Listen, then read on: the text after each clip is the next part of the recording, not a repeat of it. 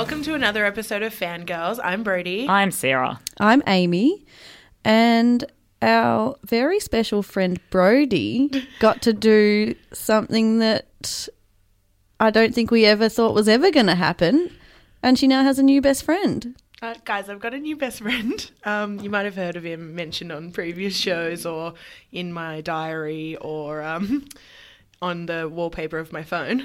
Um, yesterday, I had a quick little phone call with our friend Dustin Martin. Dustin. You might have, Gorgeous. look, You- you might have heard of him, You might know him as Dusty, but I know him as Dustin. Dustin. which is how I greeted him when uh, we got connected on the phone for a 15 minute interview. I stretched it to 17 and then got cut off. So we got to witness uh, the pre-interview spiral. There was about 48 hours beforehand. I How, got notice. how did you prep yourself to talk to Dustin? Well, okay, so Monday I found out that I was going to have 15 minutes on the phone with Dustin on 15 Wednesday. minutes in heaven. And then I just kind of couldn't stop smiling and just laughing just out loud while I was at work for all of Monday. I had a really big deadline as well because people like listeners to the show who might not kn- who don't know us in our non-podcast lives. Um, when I'm not saying silly stuff for this show, um, writing silly stuff as a job.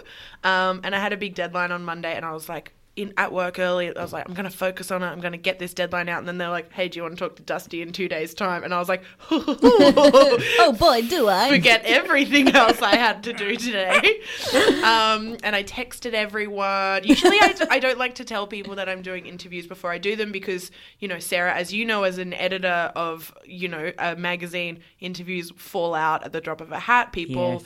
Don't show up at the right time. Or they- And not to name drop, but I'm going to name drop it. I no, I won't say who it was. drop the name. Drop it. So like, I got an interview with Courtney Love a couple of years ago. she was at the height of her un, kind of unwell stage. She just released uh-huh. Nobody's Daughter as a whole album. Oh god! And I was so excited, such a hero of mine. And I told everyone, posted it everywhere. Like what was everywhere that long ago? Maybe just Facebook. MySpace. I don't know, maybe MySpace. and uh, and then it got cancelled, and it got cancelled, and it got ca- it got cancelled Yeah. twelve times. It eventually happened, but I was so embarrassed about having told the whole Yeah. world I was going to interview her, and I know the shame, the shame. Yeah. And you never want to explain those boring logistical emails Yeah. to people. ever. But how did the Courtney interview go? Oh, you, it's been cancelled seven times now. Oh, we're in different time zones and we couldn't, the Skype wasn't working. Yes. Yeah. So, um, yeah, I had a few things to rearrange on Wednesday and I was like, I'll rearrange literally anything for this. Um, and, you know, we've, as passionate fans, we've consumed pretty much every bit of Dustin Martin content that you can. Yes, and there isn't much because There's not a whole lot. He's, He's not, not a, a big fan talker. of, of talking or talking. Also, isn't his strong suit. So I knew that there was a challenge ahead of me. Um, but I think I, I think I got through to him, You which nailed was it. very exciting to to have you know to have listened to and watched so many conversations with him where he gave the same answers like I know his same answers. Yeah. We're very familiar with the things that he says that are kind of his safe fallbacks um, in interviews. And so when I knew I got stuff that he'd never said before, oh, my little heart just kept flipping over. what was the stuff that he that you think he was interested in answering?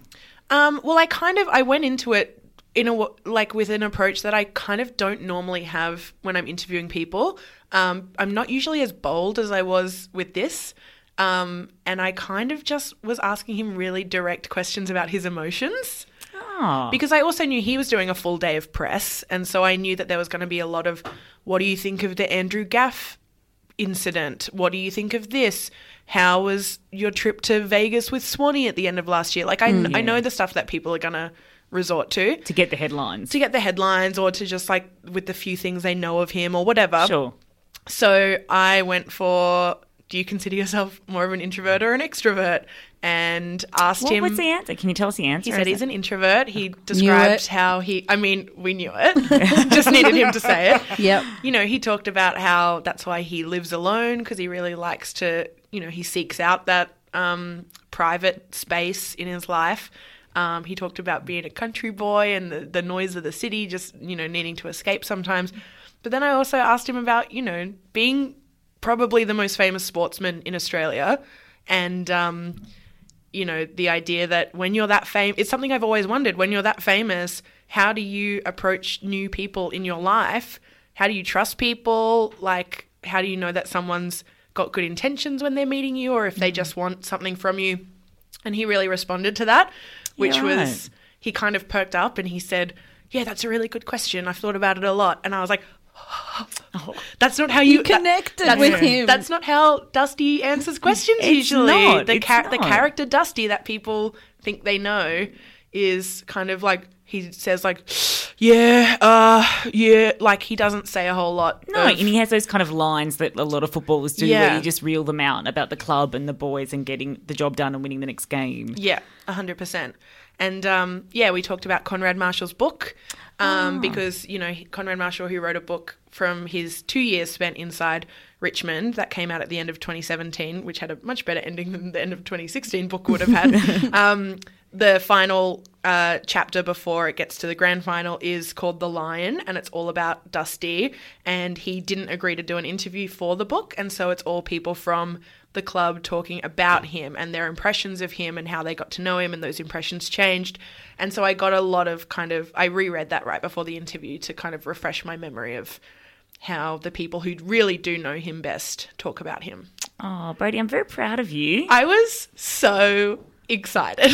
It was, I'm well, I think it was the most exciting day in our lives as well when we got the text from Brodie and we were all like, "Oh my god, what?" I really liked Yeah. coming back to our group chat after the interview finished. And you guys had all been saying, I can't believe it's happening right now. I wonder what they're talking about. And I was like, I've arrived. It was like it was kind of like if you if I lived with housemates who were my friends and I'd just been on a really exciting date and you come home and you're like, I've got to tell you the story. You know? I felt like we'd all popped the like the next bottle of wine, or we're just sitting there waiting without. And I, Hello? I I walked in the door and I was like, ladies, I've got a story. I'm Diane Keaton. so as we're recording this, I am going to be transcribing and writing up the interview tomorrow. So it hasn't actually happened yet, but by the time you listen to this, I think it will have run. So if it has, maybe we can put the link on the show notes or the socials or something. They'll will. I mean, Yeah, great.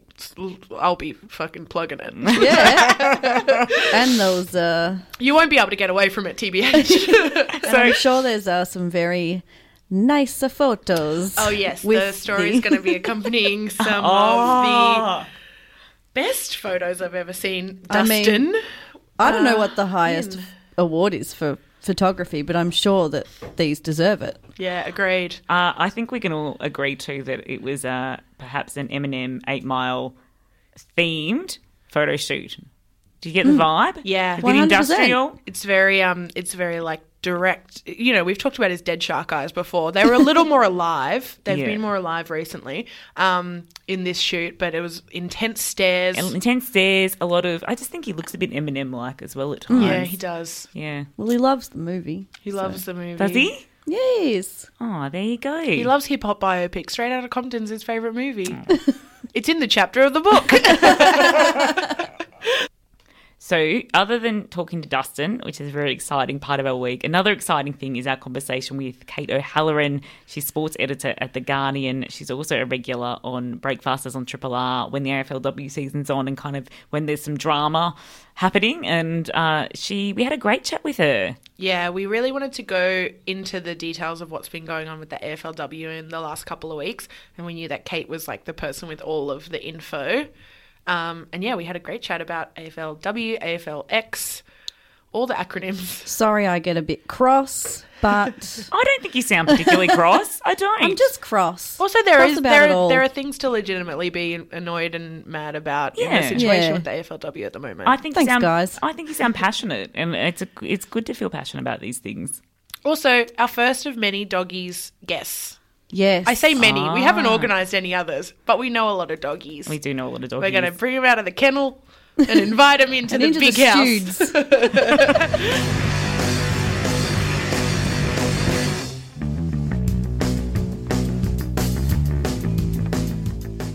Oh, I'm very pleased to say we're joined now by the Guardian sports editor and writer and Triple R AFLW expert Kate O'Halloran. Welcome to the pod. Thanks for having me. It's lovely to have you here. I'm very excited. Uh, it's been a huge week in men's and women's footy. There is so much to talk about, but we like to start uh, young with our guests and find out how.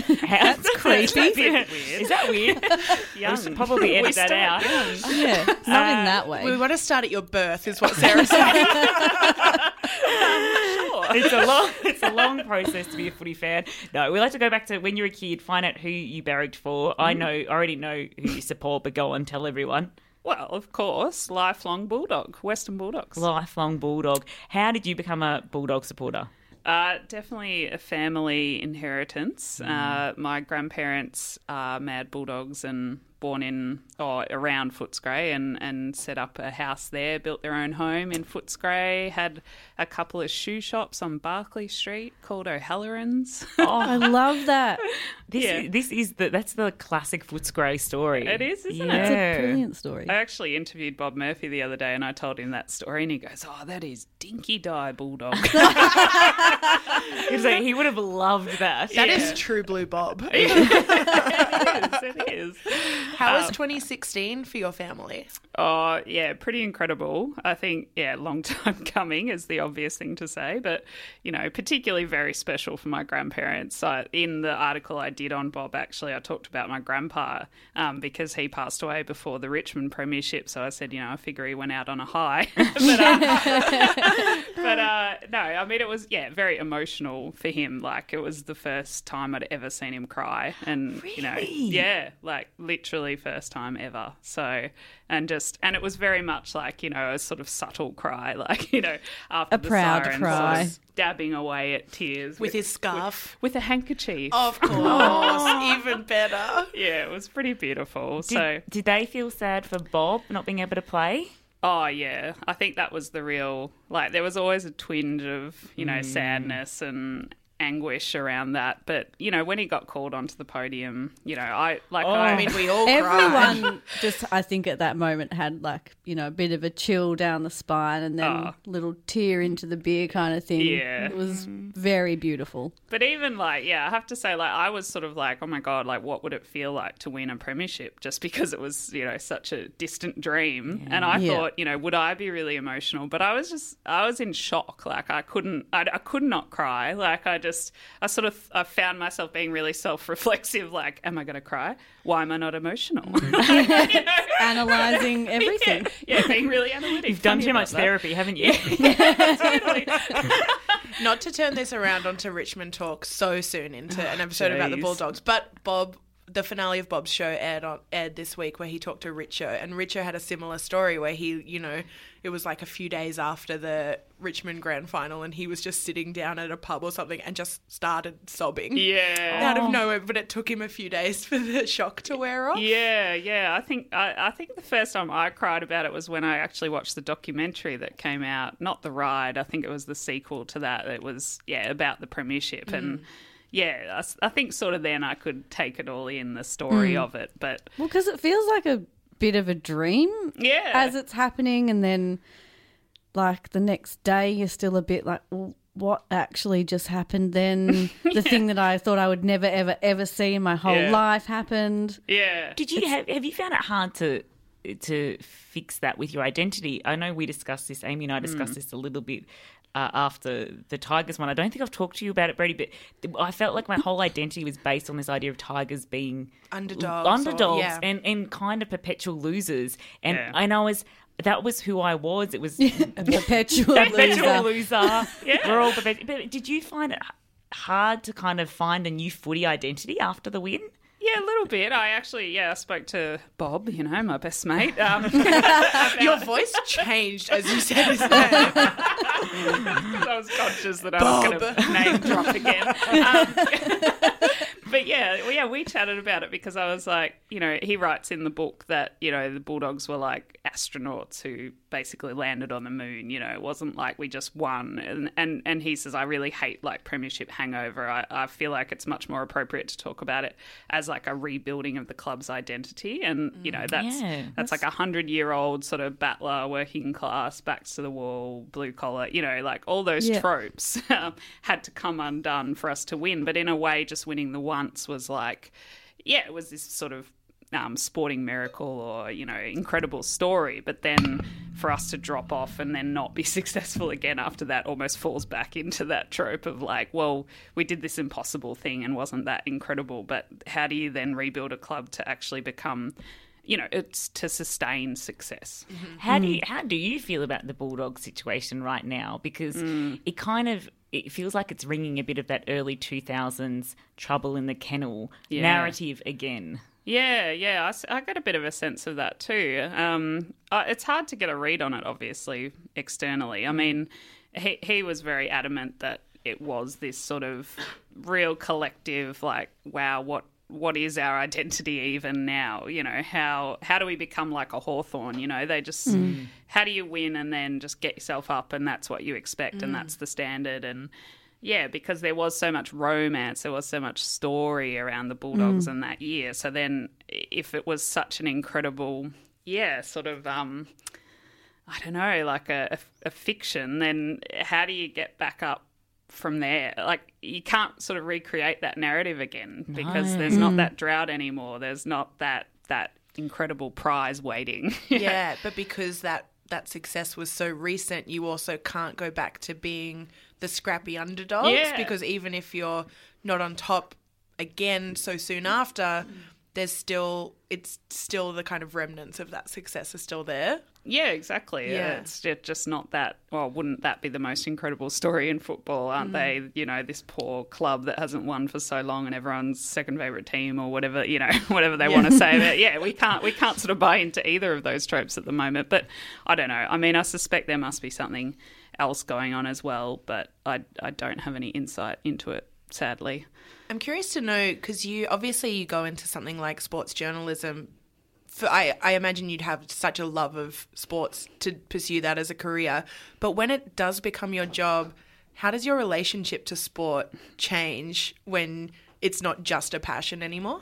That's interesting. Uh, I don't know that it changed heaps for me because I feel like, like my response to like my initial instinct is to say, oh well, now I can't. Like I see it much more politically, or you know, I'm always thinking about what does that mean for the you know the game, or what what does that mean in terms of violence against women, or you know. But these are things that I always thought about with sport. I just um, have always had a political lens on sport. I suppose just because that's who I am, and um, I also I I actually used to play cricket for Victoria when I was younger, when I was a teenager. Did not know that. Yeah, I didn't think that we had discussed that. So, so I've also got this background of myself having been a woman playing, uh, you know, the high, you know, not highest, but because it wasn't for Australia, but you know, playing a high level um, sport as a woman, and and all the barriers that we faced, and the inequity, and you know, so the political side of sport is something I've always thought about, always struggled with when it's men's sport like AFL. And now, yeah, I write about things like violence against women, but they were always the things that tugged at me, like, you know, this deep internal conflict. Like, I just so badly wanted to love the game and think about it non, you know, apolitically even. And, and sometimes I think it's sometimes harder now to kind of get that escapism from sport like yes on yes it was rare that i could do that anyway beforehand but now i find it even harder i suppose You you do write some pretty provocative stories in the landscape of AFL media, which can be quite conservative. Yeah. Do you feel like you're on the outer? Yes Do you mean- Yeah. Simple answer. yeah. Yeah. you mean from the afl itself I, or I suppose from even AFL media, you know, do you, is there kind of rings? It's They don't. They don't historically love anyone who questions or Challenges. challenges their the kind of MO. group thing. Yeah. Yeah, yeah, I have to say, I kind of I went um, earlier this week to the AFLW press conference, and uh, I sort of was thinking, oh, you know, do I have to actually go in person? Like, can I just get kind of like an audio recording? because when I go, I feel like a bit of the like loser in school. Oh. Like, like, I'm sort of like, well, here I am from the Guardian, and like, you know, there'll be five Herald Sun journalists, and they're all best buddies with the, you know, the crew from Fox Sports, and then there's me, and I don't have any friends. like I've opened up a wound here. Oh God, I wish someone from the Saturday paper was here. So we- yeah, natural ally. but he, you know, even with the AFL uh, PR people or you know whoever it is, I always feel really awkward because they're always like, "Oh, you're that." Are you Kate O'Halloran from the guy? You're that troublemaker. Yeah. that- Thorn in our side? Are side. you that one we've got a file on that says do not let this woman into the building? But do you, I mean, do you ever get nervous? Because I always think, you know, I love footy, but I think it's great to be constructive about footy, and I have the same issues, you know, socially growing up with men's footy. Uh, and it's a constant kind of conflict inside of me. But if I was you, I'd be quite nervous to write those articles, articles because I kind of want people to like me. I want, I'd, if I was you, I'd want the guys at the AFL to like me. I'd want Gil to be my friend, but also I'd want to challenge him. Yeah, yeah, no, I do feel like that. Um, I actually, I've told this story before, so I'm sure it's all right to share again. But um, when I wrote an article about Bec Goddard um, losing her job at Adelaide, or not, not losing it, but you know, not being offered the the role that she wanted, uh, I got a call from uh, the Adelaide Crows, like just the next day, and I was at my other job, like not my journalism job, and it was just like private number, and then I pick it up, it's like. Hi, it's blah blah blah from the Adelaide Football Club, and I was like, uh oh. and it was really like, yeah, they were kind of like, you know, do you realize how embarrassing this is for us and for you? And you know, now now we've got a for you. yeah, for you, for you. Um, Why were they insinuating you? you got something wrong? Or uh, yeah, well, yes, and that uh, you know now their executive would kind of have to front up and answer all these questions on various boards about being a gender equitable organisation. God, what a and- shame. what a shame that that would ever have to happen in a male dominated environment. Jeez. it was kind of funny because at the time I was like pretty scared, but then like you know reflecting back on it, I was like, "That's awesome!" Yeah. it's so rare that as a writer or a journalist that you get to see like, oh, I think I did has like a direct effect in like a positive way. Yeah. Yeah. yeah, even just knowing that it had kind of you know crept into the psyche of the club was sort of like, okay, that yeah, that's pretty cool. Okay, it had an effect, but yeah, like it it is. You do kind of think, oh God, you know what a what do people think of me and. You know, do they think I'm really unrelenting or negative? Or, you know, a lot of people do say that to me, like, oh, you always go so hard at the AFL, you know, like as if it's too hard, you know? And then I'm kind of like, but everyone else goes so soft or like they're non existent in their critique. and or I look at someone like Caro who who is really strong, and, and she's copped a lot of criticism from that from the public and, and within the AFL. Uh, but I I love when she goes hard on a story. She's got armor. Like, Yeah. yeah, you need it. You need it in that environment. Yeah, yeah. And and of course, you know, growing up I saw the way she was treated too and I suppose, you know, it's only really hit home recently like you know, the gendered nature of that particularly. But yeah, you you know, no one you know, I still get affected by the things people say on social media to me. I, I have to say that's probably the much uh well, the channel where I get the most abuse would be through social media. That mm. that's probably what I worry about more than I do sort of what does Gil McLachlan think of me. Mm. Yeah. Well, because it's so Im- immediate and you, people are always on their phones. So as if you're not going to yeah, constantly see that. yeah, and uh, you know, and and sometimes they'll close comments on my articles because they know that it's likely to garner abuse, and then, but particularly when they are closed, then people will just come to my private social media and take up the conversation with me there. Yeah. That's so I remember shit. years ago, um, is it Tegan Higginbotham Yeah. who writes about AFL as well? I, I hadn't ever, I'd never heard of her, but I saw her doing stand up comedy at a show years ago. And I have never forgotten the way she introduced that part of her career because she was kind of like, when I'm not doing stand up comedy, I like to write about AFL, which is um, just a free pass for people to call me a dumb bitch on the internet. Oh, And I, it's, I've never been able to forget it because it's just, it's, it's never not gendered when it's a woman with an opinion about sport. Oh, Yeah. never. I was actually tagged in one of your posts. Of, you- one of the because you tweeted one of your most recent articles, and it had the Breakfasters, which is Ah. my other job, tagged in it, and so I actually got notifi- notified every time you got abuse from someone on that particular article, and that was I. I That's so obviously eye-opening. yeah, it was eye opening. I obviously knew that you would get that kind of abuse, but I hadn't thought thought it through, and I just thought, far out. I need to, I need to give Kate a hug the next time I see Aw. her because this is some, So cute. this is some full on crap that you get thrown at you. Wow, yeah, no, that's really telling because that was actually probably one of the more positive ones. I was like, wow, I don't remember much abuse from that one, but uh, I do from others. Yeah, horrible. That's a that's a good one. yeah. Um, so it's a horrible segue, but speaking of like, you know, the kind of like gender imbalance in uh, the AFL, there's been a lot going on. This like this episode's not going to go up for another week, but I don't imagine this is going to be resolved in the next couple of days. It'll Well, still be God, timely in no, a because week. they don't want to resolve it, do they? So what's the issue? I'm issue? cross. What's the, what's the thing we're already ranting about without explaining it? Kate, I- can you kind of give us an explainer of what's happening with the AFLW at the moment? Yes, so in season 2019, we're going to have a couple new teams, Geelong and North Melbourne, which will take uh, the total to 10 teams. And I suppose everyone had assumed that perhaps the season would be lengthened uh, on account of those teams. But what we're hearing is that the AFL probably prefers to keep it to only eight weeks, which would mean a six week uh, regular season followed by two weeks of finals. So just the eight weeks all up, despite the expansion.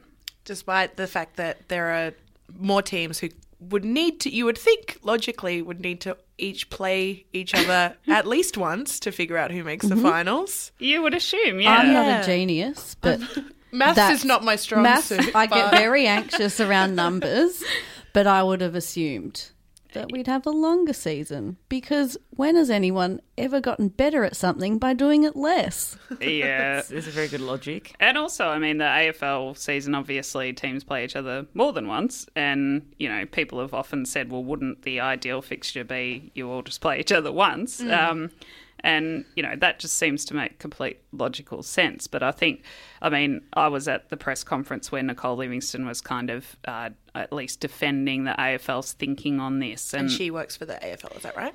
Yes. Yes. Yes. So um, AFLW CEO saying, you know, look, we just want to protect clean air was the the phrase she kept using for the AFLW season, and it was it was actually a real insight for me into the AFL's thinking because you know someone asked, which was a totally fair question, why not just back the game to rate even if it does overlap with tennis or cricket or even some of the men's season, you know. Mm-hmm. And she immediately went into this response about men's sport versus women's sport. And it was, oh, but you know, don't you know that, oh, I'd love to say that women's sport could compete with men's sport, but we all know that that's not true. And, you know, didn't you see the ratings of the Big Bash men's final versus AFLW season two?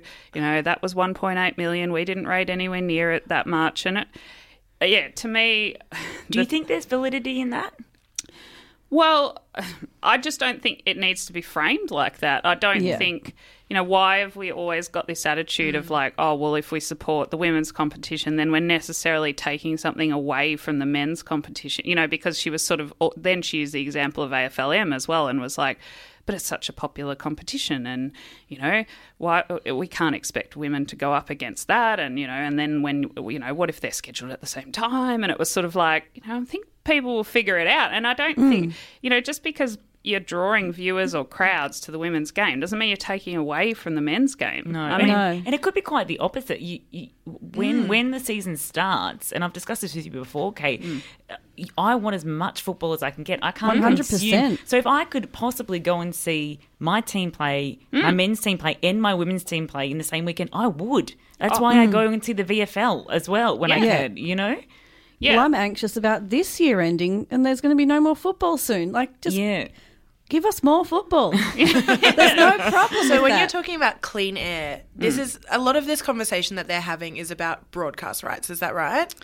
Yeah, I think yes and no, in the sense that what's happened with the first couple of seasons is effectively, I think, what the AFL did was offer up the women's game almost like a package deal with the men's game. So they've sold it to, you know, Seven and Fox or whoever and gone, you know, and also bonus, you get AFLW. And, but it's sort of this, you know, tangle because they keep saying, well, we need to, you know, oh, but it's not making any broadcast money. So, you know, it's not making us a profit. We're losing all this money on it. Oh, and we, you know, we're not making any money from the gates, even though it was their decision not to charge for tickets. So it's like, they are in a position to sell this product. I mean, Mm. the ratings in season one were phenomenal. I mean, they were outrating the men's games in, in some cases. And I And the attendance at games we saw, like thousands of people not being able to get in to see a game in person. Yeah, even even season two, some people talk about it like it was this spectacular flop comparative to season one, and yet you know we broke the all-time domestic record for a women's sporting match, you know, in Australia with the fifty-two or whatever, or Over what was it? Perth. Yeah, the Perth game. Uh, Don't quote me on the exact figure, but anyway, you know, the point is, you know, um, this is a product that is uh, an attractive commodity, and it can be sold by the AFL if they wish to do that. And it will only become more valuable the more that's invested into it. 100%. Yeah. Yeah, and the problem with this year as well was, you know, by nature of having, I suppose, no competitive process with the broadcasting, then Channel 7 were able to say, all right, we'll keep it on 7, mate, or we'll show a few games, Foxtel can have the rest. And yet, I think the problem with that is when it's only on pay TV, you know, people who are already converted sport fans might have a sports package on pay TV, but a lot of people don't. A lot of people don't have pay TV in Australia anyway. So if we're wanting to appeal to non traditional football audiences, if we're wanting to cast the net wider with women's football, which it has been successful in doing, then it needs to be on free to air television. It needs that exposure. But yeah. Daisy Pearce came out and suggested uh, a season. She's been really outspoken about this, which I think was quite a line in the sand, given that up until now she's been really, uh, I guess, t- kind of the spokesperson for the AFL as as well as AFLW. Uh, do you? Uh, did you like the kind of season that she she set out? That the way that she l- would like to see it? I think it's nine nine weeks was the suggestion. Yeah, I think she was suggesting starting it earlier. Is that correct? Yes, yeah, yeah, yeah. Yeah, I mean, um, yeah, I actually, to get to the first part of that, absolutely. I think I was actually surprised to see her be so strong on it because, as you say, you know, she she's sort of in the inner sanctum in terms of traditional footy media, in terms of the AFL, uh, you know, this sort of, yeah, spokeswoman in a sense who's who's been there to, to also protect the brand and, and the AFL uh, marketing. But, um, yeah, she was very strong on this, which was uh, impressive and good to see. And yeah, I mean, the only problem with starting it earlier, I suppose, is the conditions in the sense that, you know, it is summer, it's extremely hot to be playing football.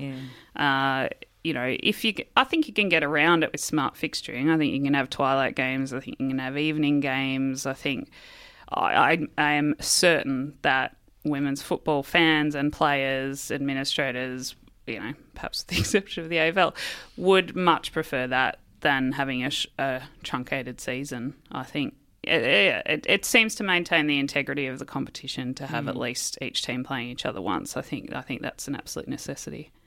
There's absolutely no, no way to send the message that these teams are as valued and that their hmm. competition is, you know, deserves like kind of like a, a clear and transparent kind of ranking to not have them playing each other once because then you're making these weird kind of like value judgments on Yeah. which team was better Yeah. than another if they've never actually played one another. Well, and compromises integrity too. I mean, you can talk about AFLM fixture being compromised, but you know, I mean, that seems ludicrous if you can sort of draw half the pool and perhaps you only draw finalists from last year or whatever it is, Yeah. you know. Um, but yeah, I mean, I spoke to Susan Alberti earlier in the week too, and she was really strong on this. And and her key point was, you know, look, I've always been a realist as far as profit goes, as far as far as finances go and you know i understand that eventually it needs to make a profit but unless you invest in mm. it first it's not going to do that and investment can't just be a financial bottom line i mean there's so many more bottom lines. This is actually about respect for women. This is actually about how much we value the women's game and what message that sends to the girls who've now come into the world thinking that this is an option for them, that it's it's a um, professional career that they can one day aspire to. And if we're selling the message that well, actually, your competition's only a third as important, and you know we'll give you this clean air, but actually, oh, we also want to put AFLX in there, so you know maybe you can not have the Friday night fixture on those weekends as well. You know, like what message are we sending? It's also really, it's, it seems really short sighted as well because next year, I know, like, I'm really dying to, or the year after next, I'm Yeah. dying to have a Richmond Hmm. women's Yeah. AFLW team to barrack for because right now I'm a doggy, I'm an AFLW doggy supporter.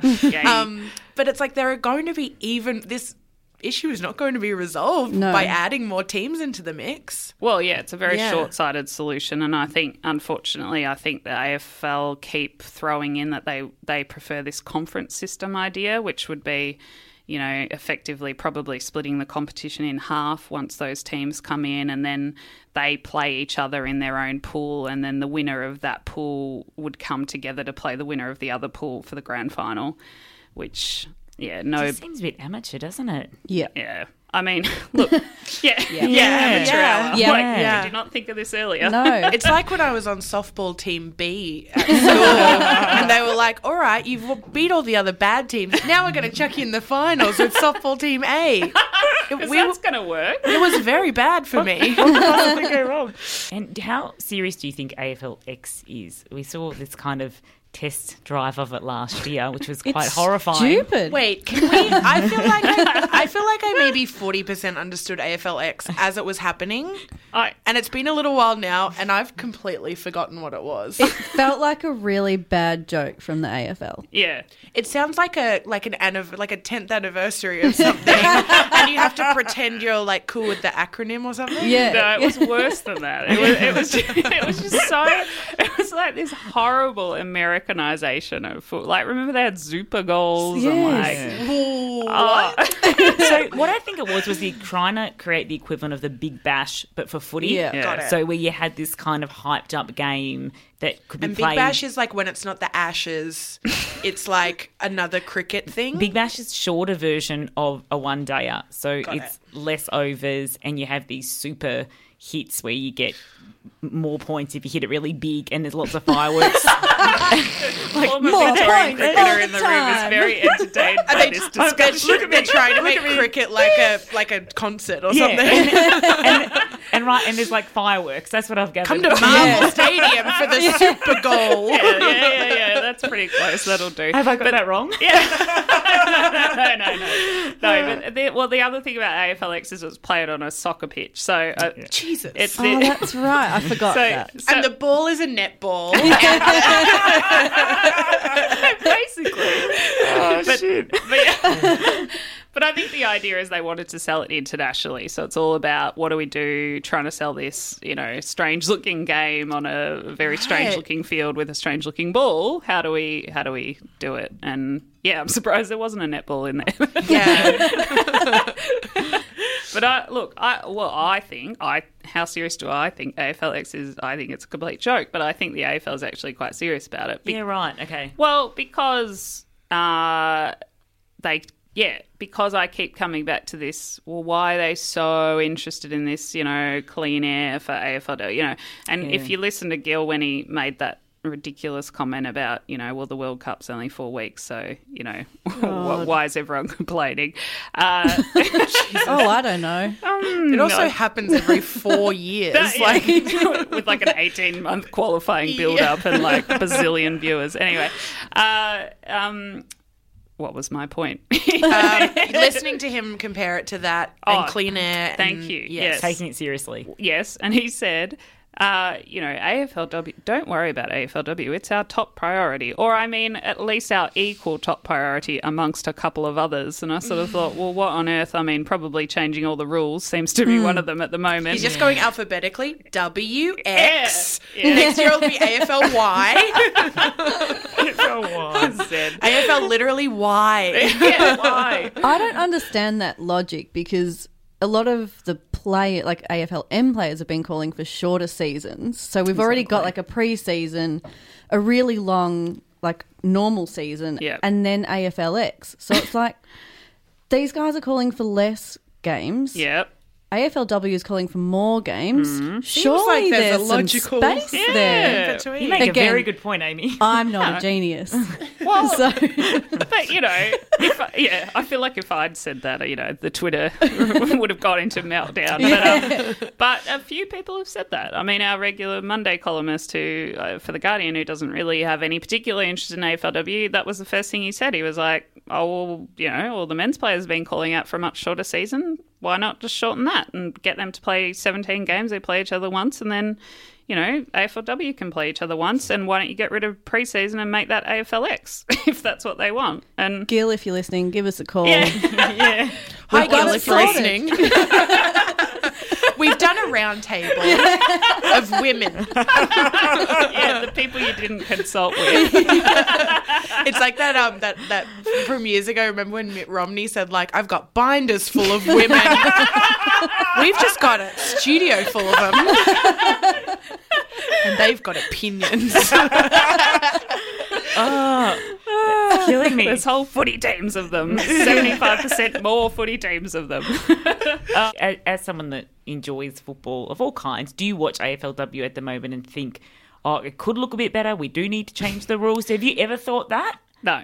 No, good. no, that's what I was wondering because I don't think that either. And and then I thought, where where does this feedback come? I've come from. Well, Is there? A, It's because they're trying to compare a sport where people have had so many more years hmm. of like honing their craft. Yeah. And these women have had professionals as well. exactly Well, and that's had the opportunity to hone Yeah. their craft. yeah. yeah, it's uh, it's mind-boggling to me how that connection hasn't been made by anyone in like those higher levels of the AFL. But also, yeah, who is worried about that? But Be- where, where's the feedback coming from? Are, are people leaving games and going to Gil McLachlan's office? No. Uh, how do you do this? I don't know. How to do you, Can you get to house? his I don't know. Uh, but, Al you know, Clarkson can. And just put a bottle of wine under his arm. um, and, and, and saying, you know, this looks really bad. I, I would come back if maybe, you know, there was a bit more run or he, I just. I've only ever heard those critiques, and this is a bit controversial, from men. We'll edit that out to save your It's- Twitter. Yeah. Classic Kate here. Said, Oh, yeah. said Okay, Brodie. Of course, she said that. Uh, and from people who hate it anyway, people who Yeah. who would never watch Yeah. People who are looking for something to exactly. be upset about. Yeah. Yeah. I love AFLW, and that is not, you know, I'm not just saying that because I'm a feminist. I'm not just saying that because here we go. But that, like, for, obviously, for the short amount of time it's been around, a lot of the games have been better than the AFLM games. Well, Like- I find that, and I know that, like, well, uh, you know, when we say better, what do you mean? Like, you know, when when the AFL talks about better, they want it to be clean and sharp and free flowing and better optics or whatever the hell they want to talk about. I love the passion of it. I love. yeah, get, I love it getting like they're getting in there and scrappy, Yeah. and And the like thing- the ferocity is still there, oh yeah, and it's I, I love it. It's great to watch. But do you think then maybe it's an industry thing? Because we've seen the AFL M pulled apart this year mm. as well. You know, we're talking about rule changes being trialled in the middle of the year. Suddenly there's too much congestion, congestion, congestion, mm. congestion around. You know, I can't hear that word one more time. it's just. I'm congested. Yeah, I, I actually am a bit congested. but you know, so do you think that maybe it's an industry thing? It's it, it, and it's not just specific to AFLW. That this is uh, this is right across the board. Yeah, it was interesting because I remember talking to one of the uh, play. I don't know whether it was player manager or someone in the industry when I was, you know, having a bit of a whinge about how dare they attack AFLW and it's always the women aren't good enough and it's not free flowing, it's not exciting, it's not, you know. And he he said to me, you know what, Steve Hocking, if he had his way, he would do this exactly the same thing to the men's game. And I sort of felt a bit sus about it because, of course, I was thinking about it as, as sexism. Yeah.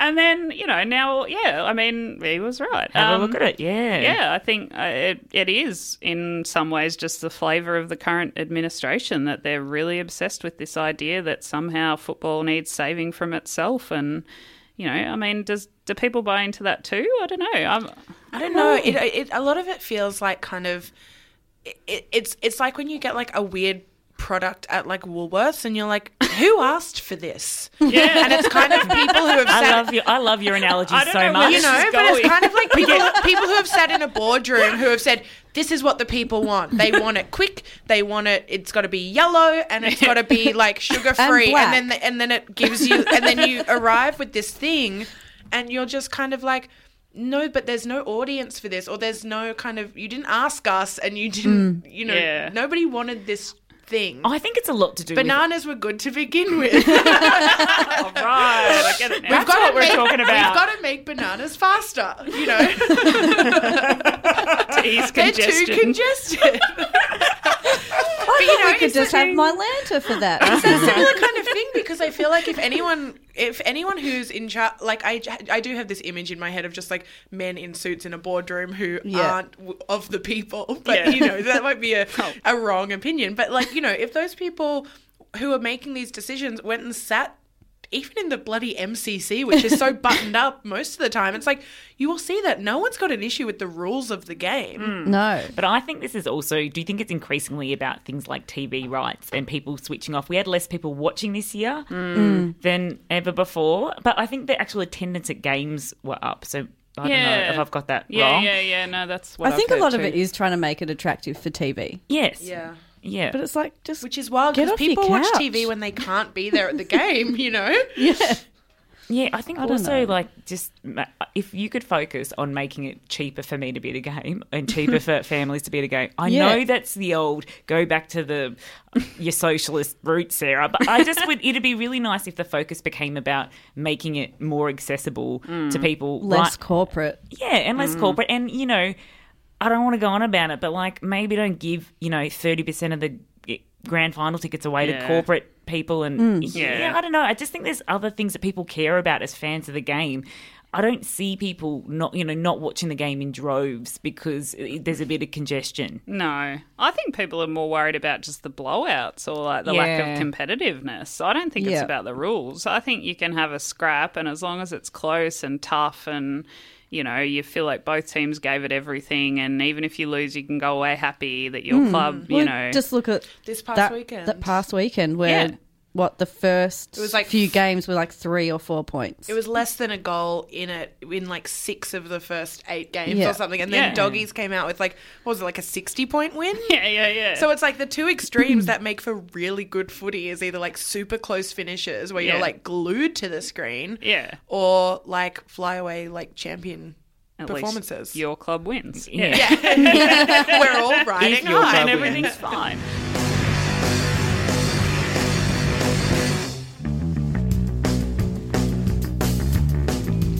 Thanks for listening to this week's episode. Um, as always, we would really love if you, you know, the classics subscribe, rate, review, Apple Podcasts, five stars. Follow us on Twitter, Facebook, uh, Instagram. Fangrrrlspodcast at gmail.com is a way to get in touch with us if you need to. We'll put all this information in the show notes so you can access it really easily. But what we would really like you to do this week is to tell a footy friend about the show if you've been enjoying it. And based on our and um, even if you haven't, tell them because they might enjoy it. Tell a friend you don't agree with because they might enjoy a show that you don't like. Yeah, they might like Joy more than you. Tell tell a stranger. Find Yeah. a stranger. Should we No, encourage stay that? safe. Don't no, talk stay to safe. strangers. Don't talk to another suggestion. Half time at the footy, if you're in line at the toilets, generally if you're a woman, you're lining up, or if you're lining up at the pot for a pie I love or this. a pint, turn around to the Have person behind you and go, "How you doing?" I'm just listening to this great podcast. You should listen to it too. it's called Talking Tigers. It's hosted by our, my friend Richo. Or the other one. oh, also, we I have to say thank you, as always, to Wet Lips for the track that soundtracks our podcast. And Steph Hughes, who drew our amazing logo. What a legend. Um, full credit to the girls. Full credit to the girls. Say hi to your dad for me. Tom